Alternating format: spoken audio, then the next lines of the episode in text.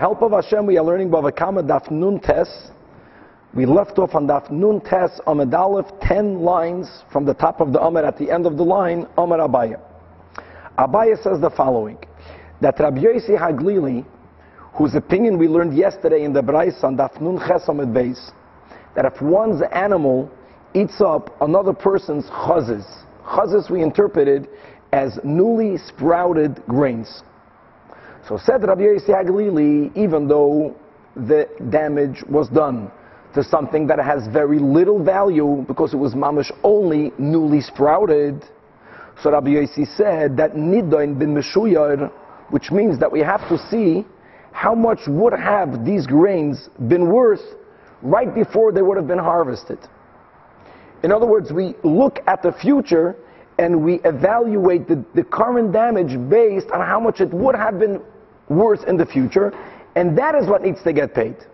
So Abaya says the concept of Nidin B'Meshuya, the concept of future evaluation, isn't only the opinion of Rabbi Yossi Haglili, but Rabbi Yishmael, the Tana Rabbi Yishmael, also Amru Davar Echad, they are of the same opinion.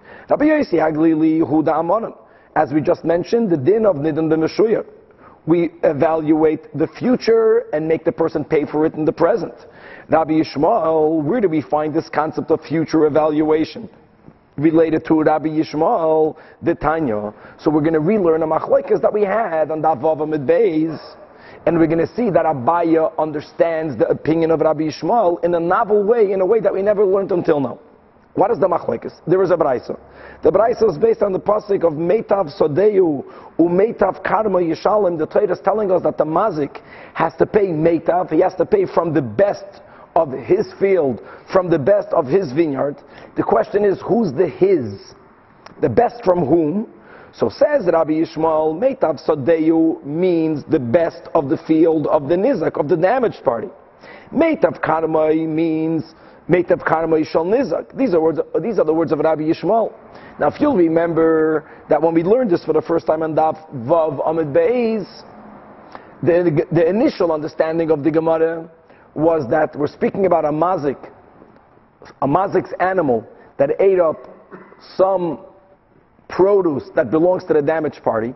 The damaged party had good vegetable patches, had bad vegetable patches. In other words, he had vegetables that were chushim, that they were weak. He had other patches that were shemenim, that were rich. And the initial, initial understanding is that Rabbi Yishmael is saying that even if the mazik's animal only ate the chusha, ate something of little value, the mazik has to pay according to the most valuable vegetable patch that the nizak has. And that was something that was ruled out from the beginning. And we'll continue that in a moment. That was the initial, initial understanding on the Avavim base. Rabbi Kiva says, Loi ha'kosov elo ligbois linizakim in ha'idiyas. The Torah is teaching you that when, after the assessment of the damage was made, if the mazik is not going to be paying with cash, the mazik is going to be paying with real estate, what type of real estate does the mazik has to use for payment? He has to give his best, as we use the words, his idios. So the mazik is going to have, if he has different types of properties, we're going to categorize it into the best properties, into average properties, and into inferior properties. Idios, beninus and ziburis, the mazik has to pay from the mazik's idios. And on that, Rabbi Kiva added, v'kol lahegdish, that in a case where a commoner has to pay damages that the commoner's animal made to hegdish, and by the way, that was the whole machloikas that we spoke for the first time on Dav Zion, that many opinions hold that if we are Magdish Hegdish, or if Hegdish is Magdish a commoner, then there's no payment of damages because it's Re'eyu. But that's not the opinion over here. That the, the, Rabbi Kiva holds that there are scenarios where a Hedyot has to pay damages to Hegdish. And if a Hedyot to a Hedyot has to pay from his idias, from the Mazik's idias, so Rabbi Kiva said, V'kal v'chaymer, that if a Mazik has to pay to Hegdish, he has to pay from the Mazik's idias. Now, Again, as we spoke out, the Gemara on Davavam and Beis, the, the Gemara on Davavam and Beis began to explain that Rabbi Yishmael that says Meitav Shel Nizak. Initially, that first opinion was that if the mazik damaged a vegetable patch that is kusha of the nizak, he has to pay a vegetable patch which is of of shemena of the nizak he has to pay the Nizak's most expensive vegetable patch. And that was right away refuted. The Gemara asked over there, If he damaged something worth $5, why would he have to pay something that's worth $100? Who cares if the Nizak owns another vegetable patch that's worth $100? Look at what the ma- Mazik damaged.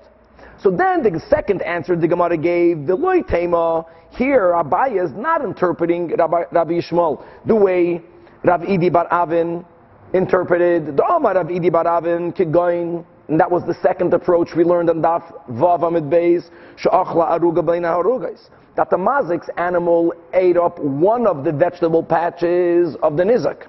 Now the Nizak has all types of vegetable patches. He has vegetable patches that are worth a lot of money. He has patches that are worth a very little bit of money. And we don't know which one he ate up. That was Ravidi's interpretation.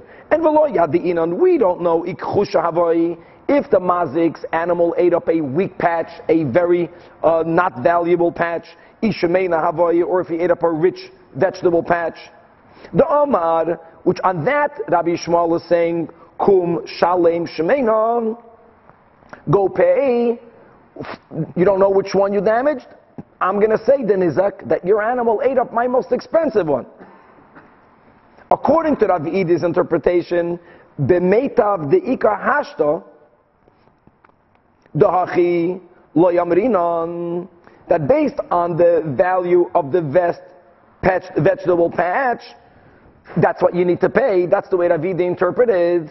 So Abai is saying, I don't accept that interpretation. Now, by the way, if you remember, the Gemara de Ros on Davavim Beis refuted this because if that would be the case, that we simply don't know what the mazik damaged, and Abi Shmuel is saying he has to pay the most expensive patch, so on Davavim at Beis, the Gemara concluded that what does Rabbi Yishmael mean? Rabbi Yishmael is speaking about a case that the idius of the nizik is like the ziburas of the mazik. Remember that? In other words, he did damage. We know what he damaged. If the damage was worth $5, he has to pay $5. The only question is, if he's paying with land, and the mazik has lands, they're all worth $5, but some of them are considered superior. That means that they are in a better location, they sell quicker. Obviously, it's going to be a smaller land. The mazik has average properties also worth $5, but they are harder to sell. The mazik has properties that are out in nowhere where no one wants it. They're very large, but if you sell them, when you sell them, they're also worth $5. Same thing, the Nizak also has different quality of properties.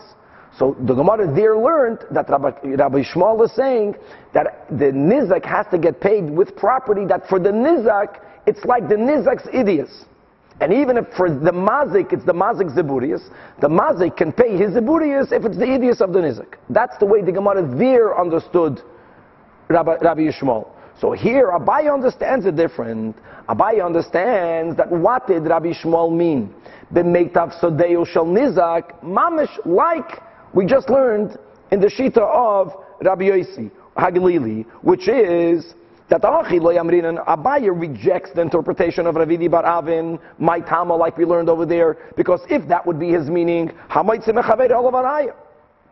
if we don't know what the mazik destroyed, you can't say you don't know if he ate up chusha, if he ate up shemena, you got to pay the shemena. Why? Why pay the shemena? Maybe he didn't eat the shemena. Ella, how does Abaye interpret the shita of Rabbi Yishmael? B'meit of delakame. The delakame means that, that, we know exactly what the mazik's animal ate up. The, mazik, the mazik's animal ate up something that right now just began to grow. So right now, a taka doesn't have a lot of value. So Rabbi Yishmael says, don't evaluate how things are right now. Mamish like Rabbi Yossi Haglili. Look at this vegetable patch. If no one would have damaged it, if it would have grown until you're ready to pick it, how much would it be worth in the future? And that is something that you have to pay now. That's the meaning of the meitav of the nizak. The umayniu, what's the meitav of how much it's going to be worth later? Ki the how much will this vegetable patch how much will this vegetable bed be worth when you are about to remove it from the ground, when it's ready to be harvested? And that's the money that you have to pay right away. So Abaye, who understood that shot in Rabbi Yishmael, is saying that Rabbi Yishmael and Rabbi Yossi Aglili have the same opinion, that you evaluate how much it would have been worth in the future, and that's the amount of money that you pay now. Amar Amar continues the Gemara.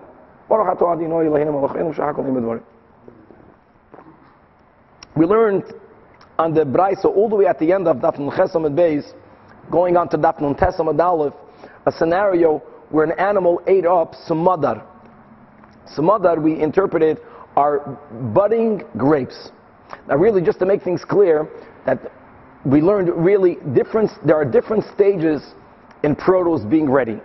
The earliest stage that we learned about in the Braisa also was something that's called lulave gefanim, v'yichure ta'enim. Lulave gefanim means shoots of grapes.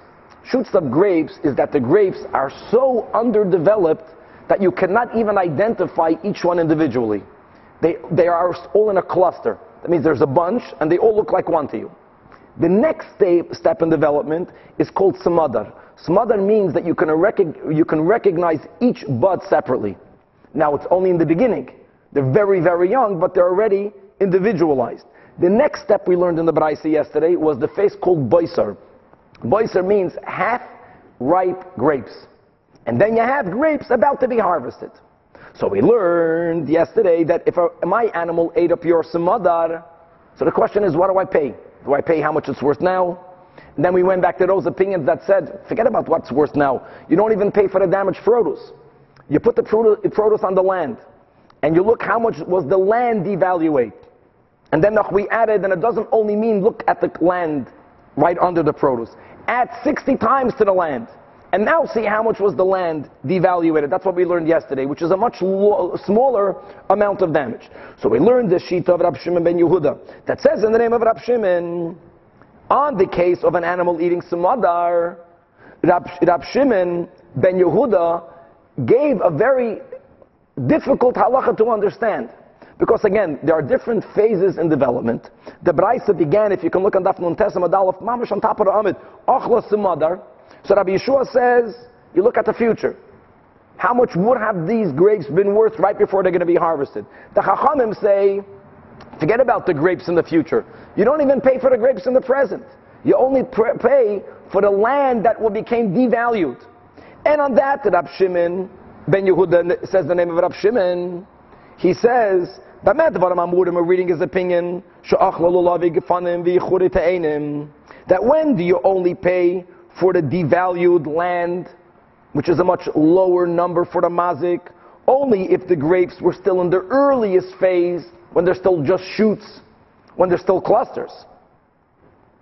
And then Rabbi Shimon says, but if the grapes are already half ripe, then you already have to pay for how much they would have been worth right before you would harvest them.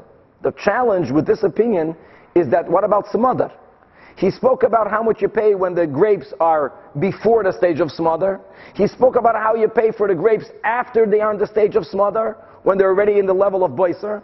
But he didn't respond, what do you pay if the animal ate up smother? And actually, if you analyze his words, there appears to be a inherent contradiction. Because when he said that you only pay for the devalued land if the grapes were in the stage number one, when they're still clusters, what does that imply? That Hasamadar, if they are already in the next stage, if they were more developed, they are already budding, you can see each grape individually, then it appears that he holds that you evaluate how much they would have been worth had they have been ready to be harvested. And on the other hand, the next line he said, Amos Seifa, that if the animal ate a pagim or boisar, half-ripe figs, half-ripe grapes, which is in the level that's even more than Samadar. Here is where Rab Shimon says, Royan oisan ki'ilu anavim oimnim libatzer. Which implies that Hasumadar, Royan oisan kamehi yafa v'kamohi yafa. You only make the evaluation based on the land's diminished value. So which one is it by Samadar? Says the Gemara Amar Avina, You have to bundle the Braisa together and read the following. But that you get to only pay for the devalued land. Only bisman only if the animal ate up clusters of grapes and clusters of figs, shoots of grapes, shoots or figs. In other words, only when the produce is in the earliest stage do you get to pay by only evaluating the land price that became diminished. Avol but if achlas madar, which was the case of the Braisa on the Amid, or if the animal ate already pagemoy boisar, from the phase of other onwards, he basically apparently is saying, like Rabbi Yeshua, Royin oisan ki'ilu anavim oimdim. You don't only cheshbin the land's diminished value. No, you pay for what you ate. And not only do you pay for what you ate, you don't even value the boiser right now. Boiser, you know, not, you don't look at the pagam right now. You, and you don't look at the smother right now. You look at how much would these grapes been worth right before they're going to be harvested, and that is the amount you have to pay. The only problem is, that in the case of Samadar, Rab Shimon is basically saying like Rabbi Yeshua, so Rabbi Shimon ben Yehuda and Rabbi Yeshua.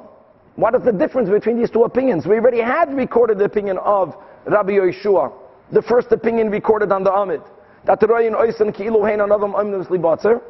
the Gemara answers, the difference between Rabbi Shimon ben Yehuda and Rabbi Yeshua will be kachash gufna.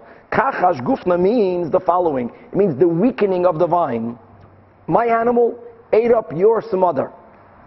Okay, so both these Tanoim hold. I got to pay you full dollar. I don't pay for the smother. We look at how much the smother would have been worth when it was already fully developed. That is what I need to pay you. No, we look at the future and I pay for that now. But says the Gemara, if you look at the future, there is something else that you might have to deduct from the money that I pay you. What will the mazik, what will the mazik be able to deduct? The mazik tells the nizak, okay, if this would have developed, now they're worth a dollar. Right before they would have been harvested, they would have been worth $50. So you want me to pay you $50, but we know one thing, that if the grapes taka would have developed, they would take nourishment from the vines, the, wine, the vines get weakened. Which means next year's harvest, the vines would produce a little bit less. Now that my animals ate up the samadar before they developed, so they did not take out all the koyach from the vines, the vines are not weakened. Next year, these vines have more power. Now, may, let's say that that difference is $2. It's a very small difference. But one of these two Tanoim holds that even when you go into the future, you go into the future, but then you also deduct this kachash gufna. So on one hand, you're being very machman on the mazik. You got to pay for full price. One of these Tanoim hold, even when you're machmer, you do a little bit of a leniency. The mazik gets to deduct that difference. Only thing is, says the Gemara of we don't know, it's not clear which one of these two Tanoim hold that you get to deduct off the price of the future. Both of them are saying you got to pay the, the, the nezek of the future. Which one allows you at least to deduct a little bit? We don't know who holds what. And on this, Abaya says, Misaimi umisaimi. I know with certainty which Tana holds that you get to deduct. Not only do you, in the negative, you have to add to the future, you, look at the future to the detriment of the mazik, but you also get to deduct to the benefit of the mazik by a kachash gufna. And man tana the chayish lekachash gufna. Abaye says, I know that this tana is Rab Shimon ben. And now you have a gavaldic piece of Gemara to see how these Amirayim knew how to compare cases, which is moidedik. So we're looking, we're learning now about my animal eating up your smother. Good. And the Tana that holds, I got to pay you for the grapes, not for the smother. So now we are comparing this to the following case. Yehuda second white line, in the name of Reb Shimon ben Menasya, when a man, God forbid, is ma'anas a woman, if a man rapes a woman, aside of the dinim that the Torah explicitly speaks about, about the knas, that he has to pay to her father when she's a naira, if you remember Masech Ksubas, we right away spoke out, and in other times, that aside of the 50 shekel kesef, he has to pay for the tsar that he caused her. Now, the tzad of being ma'anas a woman also includes not just B'lashon Chazal, the tzad of th- throwing her down on the ground, but the act of Bia itself, if she was a psula, so the rupture, the, the rupture of the, of the psulim is something that causes her tzad. So Rav Shimon ben Asya says that oines ena mishalem esat tzad. This specific tzad of rupturing the psulim is something that the ma'anis does not have to pay. Why not? because mipneisha soifreli hitztayer tachas bala. That tzad she would have when she would have gotten married, and when she would have had in her first relation with her husband. Anyways, that tzad of the rupturing of the basulim would have been something that you would have to tolerate. So here you see, look at the comparison that we look into the future. in this case again to the benefit of the mazik, and you deduct off the money that he has to pay now, if in the future there's also a benefit, or at least that tzad would have happened anyway, so you don't have to pay it in the present. Now, by the way, that is challenged by the Chachamim in that Baraisa. Amrullah, they told Rav Shimon, Ben Yehuda, and Rav Shimon Ben Asya, that Eina Daima Nevelas Beratzei Lenevelas V'Einas. That, yeah, every time the first bia causes a woman to have tzar, but if she would have been doing it willingly, there would have been less tzar. The fact that this man was ma'anaser, she has more tzar, so you can't deduct that of this because the tzar that he gave her is more than the tzar that she would have had. So he's arguing not with the concept, the concept of looking into the future and saying that anyways you would have had that pain in the future and therefore you get to deduct it off the pain that you caused for her now this concept of looking into the future we know is the opinion of of Rabbi, of Shimon so and therefore since Rabbi Shimon is the one that's going to hold that you deduct the kachash gufna, we understand that Rabbi Yeshua holds that you don't deduct the kachash gufna. That Rabbi Yeshua here in Sma, that is the most machmir. Now Amar Abaye says Abaye Hanetanoi Virab Shimon ben Yehuda Echon that the following Tanoim as we learn in the Braisa and what we just learned now of Rab Shimon ben Yehuda that you don't have to pay her for the tsar of the breaking of the psulim because she anyways would have had it in the future. They have the same opinion. Rab Shimon ben Yehuda is what we just spoke out. Both in the case of the Ma'anis and here in the case of the smother. You look into the future and you deduct and you and you you pay for the future, but if there's a benefit, you deduct off it right now. And what is the other Tanoim in the Braisa? Mahi the Tanya, Rabbi Yossi Oimer. And Rabbi Yossi is referring, we're jumping from case to case. Here, Rabbi Yossi is referring to Chiyinatzu Anashim. Two men were fighting, V'nagfu Ishahara, V'yatzi Yilodel. And the din of the Torah is, is that the May Velodos has to be paid to the husband. So on that says Rabbi Yossi, yes, the man who accidentally caused a woman to lose her fetus has to pay to the husband the dmei but he gets to deduct nake chaya. He gets to deduct the price of a midwife. In other words, the hitter tells the husband, okay, the, you lost a fetus, a fetus, however you cheshbon that, we learned that before, the $100, if that would have been the number, but don't forget, had your wife carried the baby and given birth to her, you would need to hire a midwife. A midwife would cost you ten dollars. So I'm deducting ten dollars off the Demeveladas. Another opinion, Ben Azai says that the, the one who caused the woman to miscarry, nakim azoinus. Nakim azoinus means that a woman who's pregnant needs to eat more food because she has to not only nourish herself, nourish her child. And now that, God forbid, she lost her child, she doesn't need to eat that additional mazoinus that the husband would have to pay. So the mazik gets to deduct the mazoinus. Again, the concept of kachash gufno. Now, says the Gemara, you should know, the man the Amar Chaya, the one who holds you can deduct the price of the midwife, for sure will agree with Ben Azai who says Naki Mizainis. However, man the Amar Naki Mizainis, the opinion that says that you get to deduct Mizainis, uh, he will hold Aval Naki Chaya loy, that he won't get to deduct the price of a midwife, because the Amar Lay, because the husband tells the mazik, you want to deduct the price of a midwife. I want you to know, Itza Didi, my wife, Pekichahi, she's an expert. We would not need to hire a midwife to her. Or we would not need to hire an expert midwife. Stam a helper. She, being an expert herself, the woman who was pregnant, would tell the helper what to do. So don't deduct $10. Even if you always need someone there, if that person would have costed $1. But they all hold this concept again of kachash gufnam. And and she would not need a chayim. Says the Gemara, now we're going back to the story. How did this all begin? It all began that there was a person who uprooted a palm tree. And he went to the Reish Galusa, the Mazik and the Nizik to Adin Torah. And the Reish Galusa says, I know that palm tree.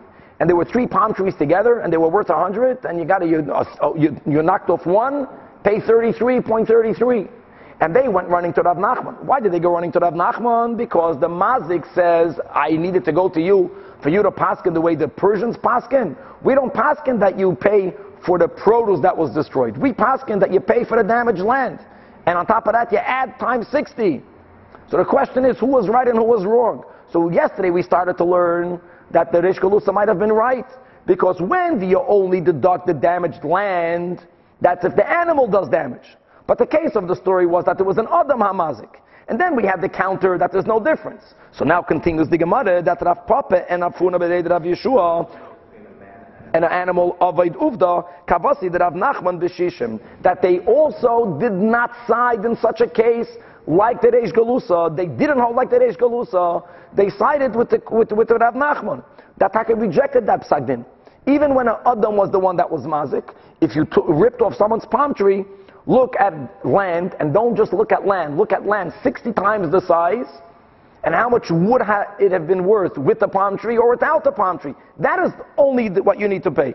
Lishnachrina, there's another version. Rav Papa Rav Yeshua, Shamu Dikla Agav Ketina Da'ara. They evaluated the palm tree, it's the same din, it's just different words. Not how much was the palm tree worth. They put a palm tree on a small piece of land, and small, by the way, doesn't mean teeny. It means a land that can carry 60 such trees. How much was it worth with it? How much is it worth without it? And the Gemara says, that in the case that we just mentioned of, of Rav Papa and Afuna, that don't differentiate between a animal that does nezik and a person who does nezik, sounding like Rav Nachman, that you also, you always evaluate land that became devaluated. The Gemara says that's the halacha only when what was destroyed wasn't something very chashiv. So in the case of palm trees, a normal palm tree or a Aramean palm tree. However, if there is a mazik that destroys a Persian palm tree, there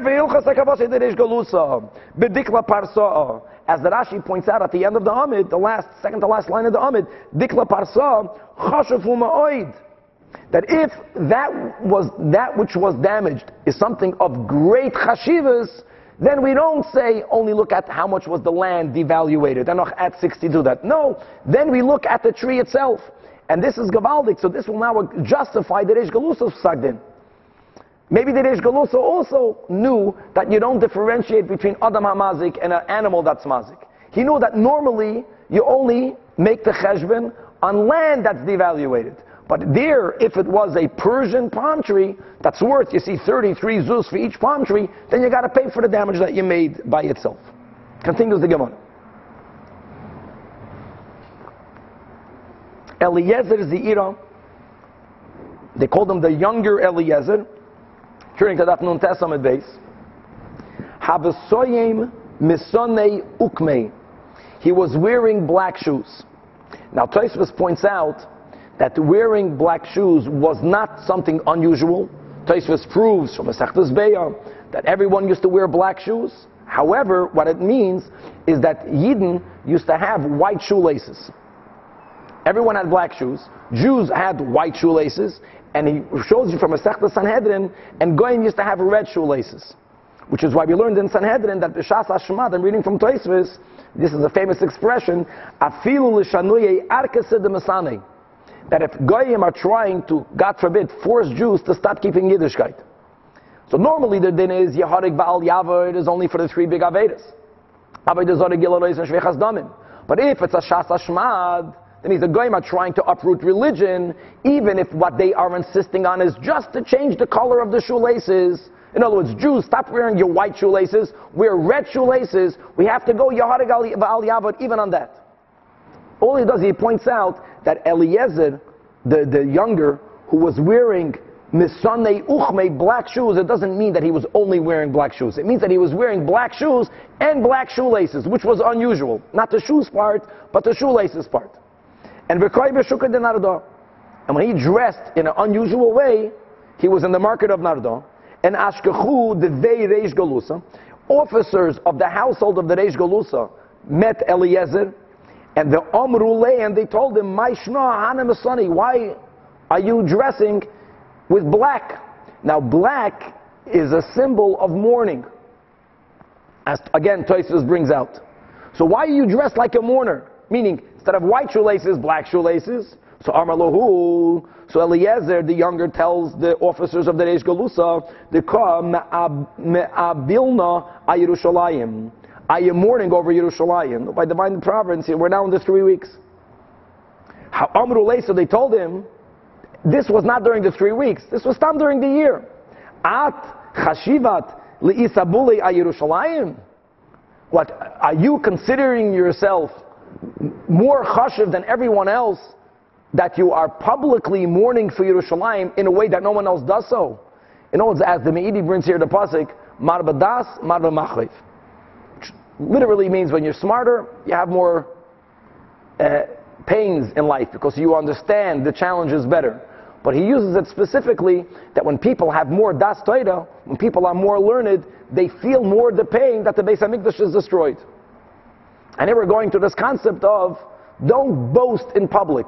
The concept of mechseki yuhara. There are certain times, and we find this even in halacha, that when you take upon yourself to do something beyond the letter of the law, sometimes you're commended for that. But sometimes you're reprimanded for that. Like, who are you? Who are you? He's, he's also humble, that, like the Maisa Yedua. So who are you to be mourning on Yerushalayim? Are you such a big Talmud Chacham? Are you so knowledgeable? Do you have the Marba Das to feel the pain to, to wear black shoelaces? So they felt Yuhara that he's arrogant, he's, he's showing off. And what did they do? Asyuya v'chavshua, they arrested him. They arrested a Yid for mourning about Yerushalayim in a way that no one else was doing and they arrested him for the crime of being a show-off. So he understood why he's being arrested. So Amar Lahu, so he tells the officers of the Reish Galusa, Gavra Rabba Ana, I'm a great man. I am the Yosef Das. I am the Talmud Chacham.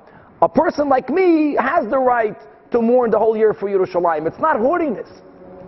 So Amru Leimi no yadinan. How do we know that you're a Gavra Rabba? So Amar Lahu, so Eliezer tells them, hey, Oy atun boy minoi milsa. Or you ask me any question in Torah and I'll know the answer. Oy ano iboye min milsa, Or I will ask you and I'll stump you. You'll see that I'm, I'm, the, I'm, I'm in the category of the Yosef Das. So Amrulay, so they tell him, Boyat, okay, you ask. So Amar Lahu, so he asked them uh, the, the, one, of the, one of the halachas that we are learning in the sugya. Hi man, the kotz kufra. Kufra is just like some other. Some other are grapes, like we just mentioned. So there's the earliest stage when they're just shoots, they're just clusters. But then they begin to bud. You can recognize each grape individually. That's the earliest stage of individual recognition of grapes, but it's very unripe. The same thing in grapes, the same thing is in dates. So budding dates is called kufra. So if someone cut someone else's kufra down, my mishalim, what does he have to pay? So Amrulay, they told him it's simple. Mishalim to make kufra. You're mazik something, look at what you damaged and pay that. So he right away told him, Vahavi. How can you only demand of the mazik to pay for the kufra? Had he not cut down the kufra, it would have developed to become fully developed grapes. Like we learned the sheet of Rabbi Yeshua. Like we learned the sheet of uh, Rabbi Shimon ben Yehuda in the name of Rabbi Shimon. You pay for the future. Like we learned the sheet of Rabbi Yossi Hagalili by Chazis. And it makes sense. He only pays for the, for the, for the kufra he, the, the, the, damaged party would have had dates in a, in a short while.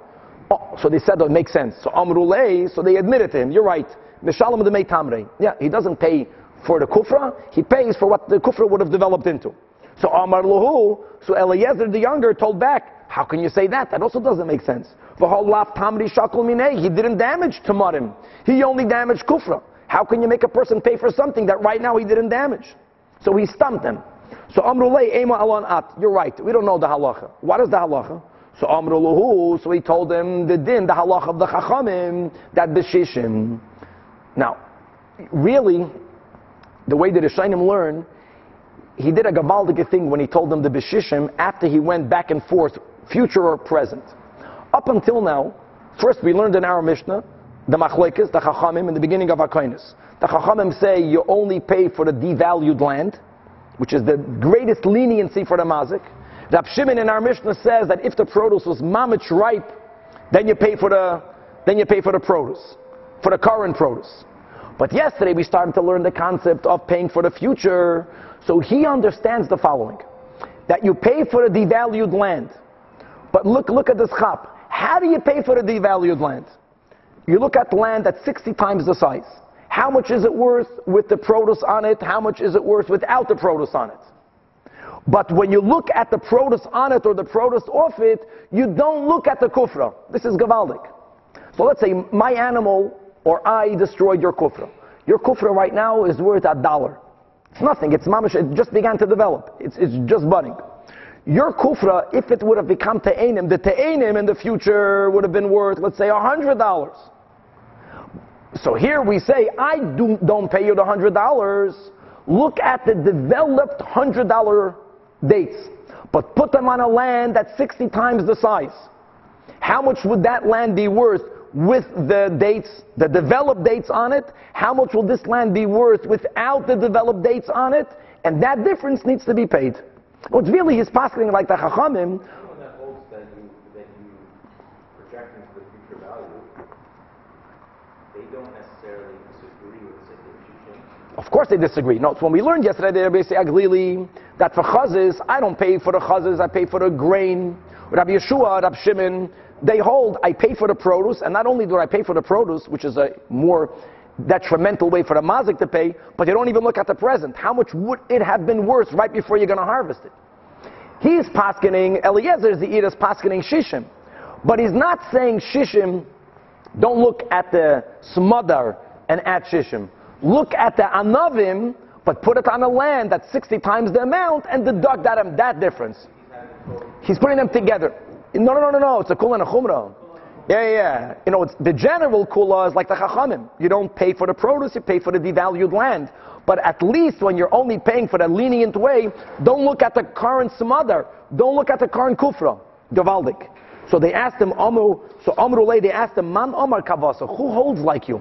Especially the way we explained it, we, we never spoke out such an opinion. Because until now, we either learned only pay for the devalued land, or pay for the future. How do you know that you're right? So Amar Lahu, they did. They Bechlal didn't know the answer. Once they heard this, they asked him, "Yeah, who holds like that?" So Amar Lahu tells them in the first white line, "Ha Shmuel Chai. Hey, Shmuel is alive now. Ubeis Din Chaim, and his Bezdin is standing. Why didn't you ask this Shaila in the Bezdin of Shmuel? Shodru Kamei Shmuel." And they asked Shmuel, and they knew what Eliezer answered. And Amar Lahu and Shmuel responded, "Shaper Ka'amaluchu b'shishim." That Eliezer's the Eda's response the way he interpreted, the way we explained the Shishim is the right halacha. Such a, it's such a funny story. Ah, so now that they discovered that he's Taka Talmud Chachim, Vishafku, they released him from jail.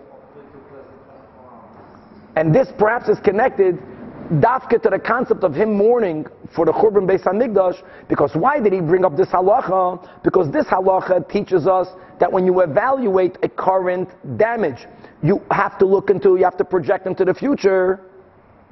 Let's bring this to the Churban Beis Hamikdash. Einachanami, we need a Beis Hamikdash.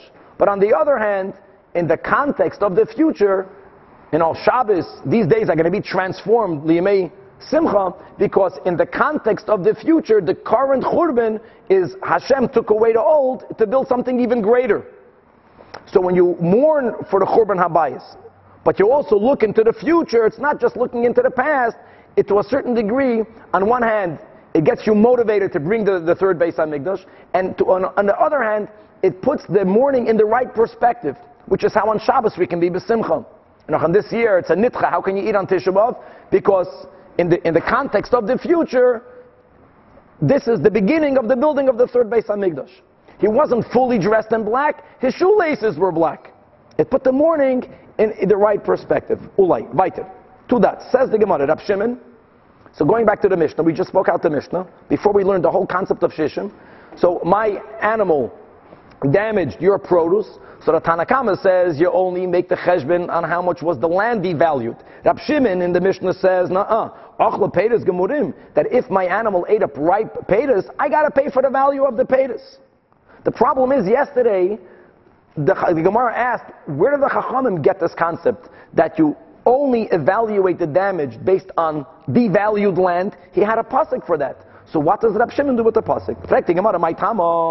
How can Rab Shimon disagree with the Chachamim? Ha the Amarachmana. That which we learned yesterday, which was the source of the Chachamim, that when the Torah says Ubir b'stei acher, and we learn Melamed Sheshamin al Gav Hasadeh, that you only evaluate the damage based on how much will the land be devaluated. Says the Gemara, Hanamili, when does the mazik get to pay such a little amount? When the produce that he or his animal destroyed still needed to be on the field. So then Yutaka only look at the devalued field. In other words, the produce was not ripe. But honey, but in the case of Rav Shimon, since the produce is fully ripe, you can harvest it now, is. You have to pay for this produce as they stand on their own. You don't look at how much was the land devalued. No, the produce was about to be harvested. It's as if it's harvested. Amar Rav Huna bar Chiya in the name of Rabbi Yirmeya bar Abba. That you should know that Don Rav Kirab Meir Upasak Hilchase Kirab Shimon. So the din of Rav Meir we'll learn in a moment. So he says you should know that Rav was done, Rav ruled like Rav Meir. He paskened like Rav Shimon. Paskening like Rav Shimon means our Rav Shimon. Yes, if the, if the produce was not ripe, then bishishim, a karka, but if the produce is ripe, then you pay for the produce itself. Now, before we go into the din of Rab Meir, there's a very important Rashi. Rashi here just speaks out, either say Rav Pasak, Kerav Meir, Pasak Kerav Shimon, or say Rav Don Kerav Meir, Vidon Kerav Shimon. When do we use the word that are certain here, an Anamoira, Rav is really like a Tana, when do we use the words done and when do we use the word pasak? So Rashi here says, done Rav means Maisa Avad. Whenever an actual case came in front of a pasak and he paskened in a real case, one way or the other, which was the case of Rav Meir, that Rav in a certain scenario paskened like Rav Meir. That's the word done. The word pasak means he was giving a shit in, in the yeshiva. He learned the Mishnah, and he paskened that you should know that forever the halacha is like Rab Shimon. Good. So because he passed him like Rab Shimon. What's the case of Rav Meir? Don't get Rav Meir the Tanya. Let's speak it all by heart. We're going back to Masech Subas. When a man marries a woman, he, yeah, yeah. Well, since he paskin in that particular case, we know that he paskins like Rav Meir. But it wasn't that he was teaching the case, as we'll speak out in a moment, and he paskin like Rav Meir. The Gemara is recording that he was sitting in his beis din, and you know there was a din Torah, and in a, in a din Torah it came down to Rav Meir or Rav Yehuda, and he paskin like Rav Meir. Done is when you actually paskin. The words upasak means when you weren't actually paskining on a case. You were just teaching that you should know the halach is like this or like that. Now, what's the case of Rav Meir? A woman who gets married gets a ksuba.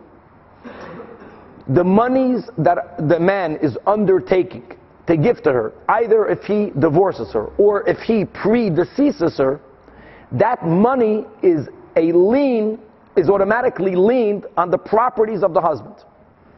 Now, let's say the husband has two properties.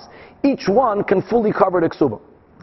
The husband, while he's married to her, when he's living, if he sells property number one, just the way these things work, being that he's still retaining property number two that can cover the ksuba, the lien goes to property number two.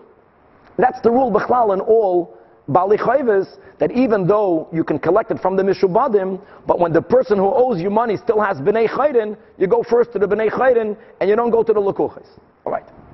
Now, a woman, if she wants, and sometimes husband asked of their wives that when they're selling a piece of property, a married man, the buyer tells the husband, I don't want to buy this from you, because if you're going to divorce your wife, if you're going to predecease her, she's going to come take it, take it from me. So the husband sometimes will ask his wife, do me a favor, sign off on this sale, meaning say, sign that even if I'll die or if I will predecease you, the man who's buying this property will never have the right to take this away from you. If a woman gives up her lien on a property, and if she makes a proper kinyan, she will not be able to take it away from the lukuches. So now, here's the case. When the man sold the first field, Kasav Larishan, a man sold property number one. This is a man who only owns two properties. Each property in itself would have covered the ksuba. When he sold the first property, he didn't ask her, she didn't sign off. She never gave up her right to collect that if there's no other option. But like we mentioned, when the man sold the first property, he still had the second. Since he still had the second, and that is still under the ownership of the husband, so let's say the husband would have divorced her right now, she would never be allowed to go to the first lekeach, because how can she go to the first lekeach when the husband still has property? Then the husband sold the second property, and she signed off on the second property. She signed. Well, there's a whole machlekes rishonim. Does she have to sign? Does she have to make a kinyan? But the bottom line is, is that she did something which is a declaration, a valid declaration, that she releases any claim she has on the second property. So now the husband dies, and the husband has nothing. His the only thing she can collect from are from those properties. So that maid holds she lost her ksuba. Why did she lose her ksuba? Even though she did not sign off on the first, so what? When the husband sold the first, he still owned the second. So all of the lien went to the second. She signed off when he sold the second property, so she lost her ksuba. Rabbi Yehuda says, that she can say in Din, this is a concept, that nachas ruach labaili. When I signed off when he sold the second property, I really didn't mean it. There was no gemiras das. You know why I did it? Because I was still married to him then. If I wouldn't have signed off, he would have gotten upset with me. So to maintain shalom bayis, I agreed to something that deep down I never agreed to.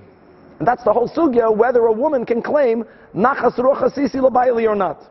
And therefore she tells them, atem malochem olai. Now Rav Meir disagrees, and if you remember in Ksubas we learned, Rav Meir agrees that there are times that a woman can claim nachas rochasisi labayli. I agreed to something, but I didn't really mean it. I only did it to maintain the peace. Rav Meir says here she cannot say it. Because if this is a woman that nachas, she's a nachas ruach, she's trying to appease her husband, she would have also signed off her rights when he sold the first property. The fact that she didn't sign off by the first property shows that she's not a woman who's trying constantly to appease her husband. Which means that when she did so on the second property, she meant it. And here the concept of Rav Meir is, doesn't matter. Still, a husband, a lekeach b'chlal, you should know, a lekeach that buys property from a married man always is concerned. How can I buy it from you? Just like a man who buys property from someone who owes money.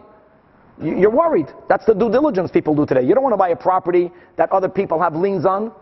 Every married man's properties are liened to the, to the wife's ksuba. And some of these ksubas were worth a lot of money. We're speaking about a whole property that's just to cover a ksuba. So, a woman who wants to make nachas ruach will always tell her husband, you know what, you can sell properties, buy properties, I sign off all my rights. Feel free to do business. If she didn't do it on the first, she meant it when she did it. And Rav Paskin like that. Meaning going back to this case, that Rab Shimon Omer, that Achla paid his gemurim, that yes, we have this concept of only paying for devalued land. But if the mazik ate up ripe produce, then Mishalem is paid his gemurim. Then you got to pay for the ripe produce, and that's a lot of money. And if you ate up a saw, pay for a saw of ripe uh, produce. If the animal ate up two saw, pay for two saw. You don't get this uh, lenient type of evaluation. Let's move on. Says the Mishnah. Yeah, yeah. Let's move on to the Mishnah. Says the Mishnah. Hamagdish if one piles a stack of grain on someone else's property, but the piler, the magdish, does it shaloi b'rishus without getting permission. So I bring my grain and I stack it in your backyard. And you, the balabas, the balasada, your animal ate up my grain, and I'm shraying, pay me for the grain, says the Mishnah, we had this before, that the Baal Hasada, the Balabas, is Potter. Because he tells the Baal of the grain, the Magdish, who asked you to pile your grain in my land? However, to him, Huska Bahen, if the animal of the Balabas got damaged on my grain, and Enochanami we learned, if you remember, on Daf Mem Zayin Amid Beis, getting damaged doesn't mean that your animal overate my grain. Because here Rav had a chiddush that I can tell you who asked your animal to eat. Damaged here means, according to Rav, that if your animal slipped on my grain, I had no right to bring my grain in there. Your animal slipped and broke a leg, so Bal Hagodish is chayv to pay for the damaged animal because I went into your property. However, v'im higdish b'rishus, but if I got permission to bring my grain into your property, and your animal ate up my produce, now balasad chayiv. Here, here ate it. No, I had permission to bring it in there. Then your animal ate it up, and I'm coming to you. Hey, hey you, you ate up my produce, and you gave me the shoes, so you have to pay. Now, really, that was a machlekes tanaim. So the Gemara says right away, lema tanan the Rebbe. We had that. We had that uh, before because Rebbe holds that you giving me permission to put stuff in your backyard doesn't automatically mean that you're taking responsibility to guard it. The Chachamim hold, yeah, that giving permission. If I tell you you can come into my house, I'm right away taking achrayas of making sure you don't get hurt. Ki- Law of California that if I go into your house in California, it's completely mishug. If I go into your house, I think shaloi b'rishus and I trip, you got to pay. That's tam midas doim. But the question is, if you give me permission to go into your domain and I get hurt, are you chayv to pay? So that was really a machloikis between the Chachamim and Rebbe. So the Gemara says, is our Mishnah like, not like Rebbe? Because the Ike Rebbe, Ha'amar, Achi Kabul Olav Lishmar. That you're only chayiv to pay if you explicitly, the Balabas, tells the Balagadish, you can bring your stuff in, I'll make sure nothing happens to it, and then if something happens, he's chayiv, but only then. So Amar Papa, let's learn that our Mishnah goes according to everyone. But over here, it's not stama yaskinon. We're speaking about the watchman of a granary. In other words, if there is a location where all the surrounding fields put their grain there, and for Ganovim not to steal it, they hire a watchman. The watchman's responsibility is to make sure that the grains belonging to different people don't get stolen, don't get damaged. If the watchman tells a person, you can put your grain here, that even according to Rebbe means I'm taking responsibility to watch it. That's why if something happens to it, he has to pay, even if it wasn't verbalized. Meaning, meaning he's not getting paid to do it. Yeah. The chiddush is not that he's not getting paid. The point is that it's not stam a person saying, you can use my property. If the watchman whose job is to watch tells a person, you can put it into my property, whether he, that there it means he's going to watch it. When a watchman tells a person, come in and stack your grain. He's telling him, I'm going to come and guard it. Let's move on to the next Mishnah. Really, we're making a pure chazara. We learned this already twice on this Masechta. Let's start. If a person sends fire, and quickly reviewing, there's a machlekes, what does fire mean? There's a coal that's called a gachelis, meaning it doesn't have flaming fire from it. It's time it's a coal, that if you fan the coal, it'll make it into fire. And then you have a shalhevis. Shalhevis means a flaming fire, a coal that's flaming. So we're going to learn in the Gemara Machlokes what be'eda are we referring to. But if a man puts a, a, a, a, fire, either a gachelis or a shalhevis, in the hands of a chedesh of a cotton, in the hands of someone who's halachically, mentally not competent, and that not competent person took that flame and put it to someone else's stack of grain, and the grain burned down, who's chayiv to pay? Says our Mishnah, Potter Medina Yadam, the Pikeach who sent the fire is exempt to pay Medina Yadam, even though he's chayiv Medina Shemayim, because Medina Shemayim, you gave flame to a person who's not intelligent enough to understand that they can damage other people's properties. You're chayiv Medina Shemayim. You're Potter Medina Yadam because you're only chayiv to pay to direct damage. He did not do direct damage. He only caused damage to happen. Grama ben Izakin, Potter Medina Yadam, chayiv Medina Shemayim. Now the chedesh of a cotton, it goes without saying they're Potter. They're not mechoiv in anything. They're not mentally competent. It's like a minor. He's not mechoiv in mitzvahs. Next case, sholach biyat If one intelligent person gave a fire, again we'll see what that fire is, and he gave it to someone who's a pikeach, and the pikeach burned someone else's pile down, the pikeach is chayiv. And here we have the famous rule that ein shliach ledvar. And another detail, we learned this before. If the pikeach doesn't have any money and he's not paying, then the sender, midinei shamayim, should pay up. Even though ein shliach ledvar aveda. But you know, just because I hired you to hurt someone else, halachically, I am off the hook. I'm not so off the hook. Medina Shemayim, I instigated that. But if the damager paid, then the sender doesn't even have to pay Midei Shemayim. The damaged party got paid. Now continues the Mishnah. Ach If there were two people involved in making the fire, the first one brought fire, the second one brought wood, and now that there's wood, the fire became larger, and now that the fire is larger, now the fire burns someone else's gadish down. Who's chayiv to pay? Only the second one. chayiv. Again, the first one caused the damage to happen, but he's more removed from it. Grama ben Izakin, he's off the hook. The one who brought wood has to pay, and again, since the one who brought the wood pays, The one who brought the fire doesn't even have to pay bidei shamayim because the damaged party doesn't have to get paid twice. He'll get paid from the one who brought the wood. Likewise, on the opposite, that echad hevi one brought wood, wood without any fire. Wood without fire, guys, does nothing. Then someone else put fire to the wood.